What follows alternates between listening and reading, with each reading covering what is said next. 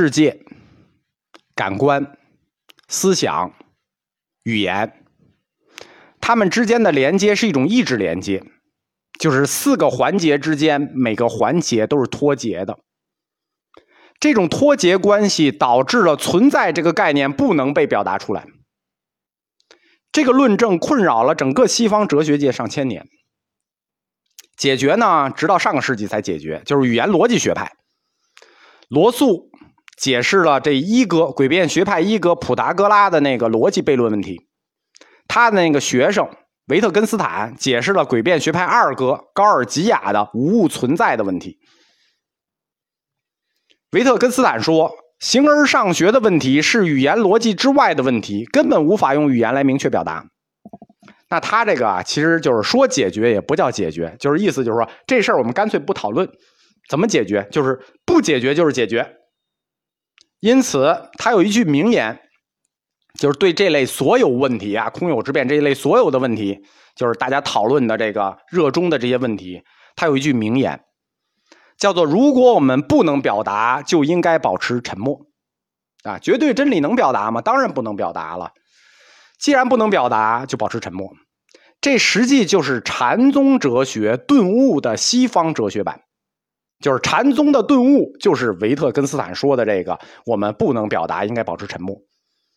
禅宗的缘起故事叫拈花微笑，对吧？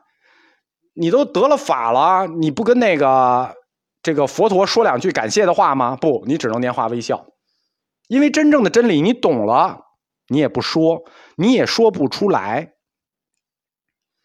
高尔吉亚的一切都不存在的论证。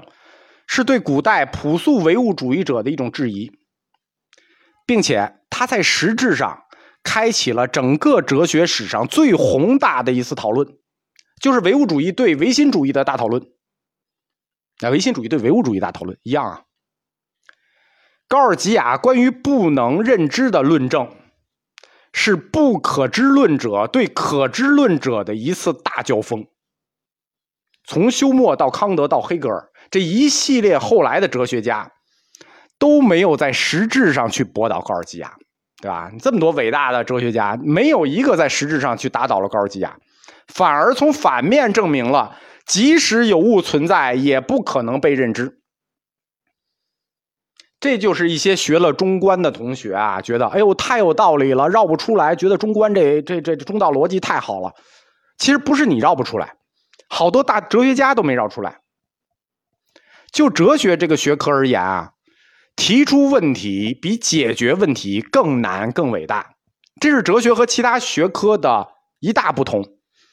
其他学科崇尚解决问题，对吧？提问题谁不会啊？你会解决问题吗？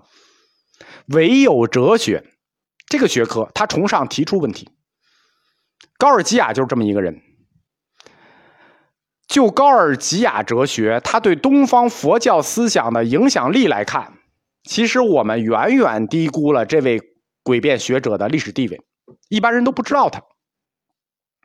最后，我们总结一下高尔基亚的怀疑论，就是基于无物存在的三大命题。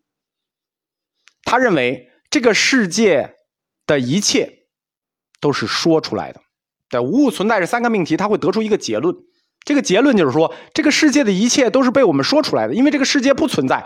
那么看到的存在是什么？是我们说出来的。一个人说的话是受他情绪的影响的，啊，情绪好说话就好听，情绪不好就不好听。而情绪的塑造又经由语言而改变，对，你改变他的情绪，他的语言也改变了，就是语言改变情绪，情绪改变语言，它就构成了一组循环。那这种循环现象，我们其实日常中经常能感知到。由此就构成了高尔基亚怀疑论的一个行动指南。这个行动指南就是把辩论学与哲学结合起来，身体力行的来颠覆社会中一切既定的价值。哎，这跟中观学派差不多了。课的一开始，我们讲过高老师的成名之战，叫海伦之辩。海伦之变呢？它出自柏拉图对话录的高尔吉亚篇，我们就展开简单讲一下啊，因为这个海伦之变非常精彩。故事背景我们就不讲了，它出自荷马史诗里头的《伊利亚特》。海伦大美女，大美女她为了追求真爱，她私奔了。这个私奔的大美女，导致了特洛伊战争。看见没有？追求真爱从来代价都巨大。那海伦很美，她美成什么样呢？她美成了一个单位，就是美丽的单位是什么？美丽的单位就是海伦。一个女人有多美，我们就说她有多少海伦。海伦该不该为她的爱情？对这场巨大的浩劫负责呢，对吧？大家看过荷马史诗的，或者看过电影、看过电视的，都知道这个《伊利亚特》这战争那死人死多了，对吧？死嗨了，就为了他一个私奔的爱情，就有这么巨大的浩劫，他该不该为这事儿负责，对吧？红颜祸水，高尔基亚认为不。古希腊人啊，他对有没有罪这件事情的看法，跟大乘佛教是一致的，就是这个人有没有罪呢？包括他罪的大小呢，取决于他的动机，就是说他有心犯罪。我们中国讲有心为善，对吧？有心为恶是看你有没有心，你有没有主观动机。你具体干没干这件事儿，行为是次要的，主要是看这事儿有没有犯罪动机，对吧？高尔基亚通过论证海伦私奔的时候，自身并不具有自由意志。来判断海伦没有犯罪的动机，啊，你没有犯罪的动机，那你肯定就对吧？我们可以饶恕你，因为只有自由意志，他才有动机，就是你自己决定了，你决定这么干，你有动机。如果没有自由意志，什么叫没有自由意志？你都被迫的，被操纵的，那你哪来的什么罪？高尔基亚就通过论证海伦他为了他的真爱私奔这件事，不是在自由意志下决定的。所以他无罪。首先，高尔基亚说海伦他为什么会私奔呢？对吧？有如下四种理由私奔，分别是神意、强迫、爱情与言说。就四种理由导致他私奔：神意、强迫、爱情语言说。那我们一个一个说啊，就是高尔基亚大律师辩护的时候是一条条辩的。首先是神意，第一种理由，他是由神意决定的私奔。那神的意志，你当然无法抗拒了，对吧？周星驰《大话西游》里怎么说的？神安排的最大呀，神都安排了，还不够你臭批的？既然是神定的，神都这么说了，海伦他没有自由意志，所以如果他因为神意而私奔，第一条理由他无罪，海伦无罪，因为这是神的安排。好，第一条没罪了。高大律师继续说。第二种理由，强迫。如果海伦当时被私奔，是被裸住的，也没法反抗，是被强迫裸走的，强迫私奔的，那么我们应该谴责的是强迫者呀，而不是谴责受害者海伦呢？你们还讲不讲道理了？对吧？你们还理想国？你们还古希腊？哪有强谴责受害者的道理？即使我们现在古希腊没有女权运动，你这条也站着说不过去。因此，强迫这条理由，海伦也是无罪的。第三条，爱情。哎呀，高大律师说到爱情的时候说，如果是爱情，那就别提了，对吧？真爱有罪吗？你们谁敢站出来说真爱有罪？真爱、爱情在古希腊被认为也是由神主导的，是爱神主导的。如果是爱神让海伦产生了爱情，那自然就失去了理智。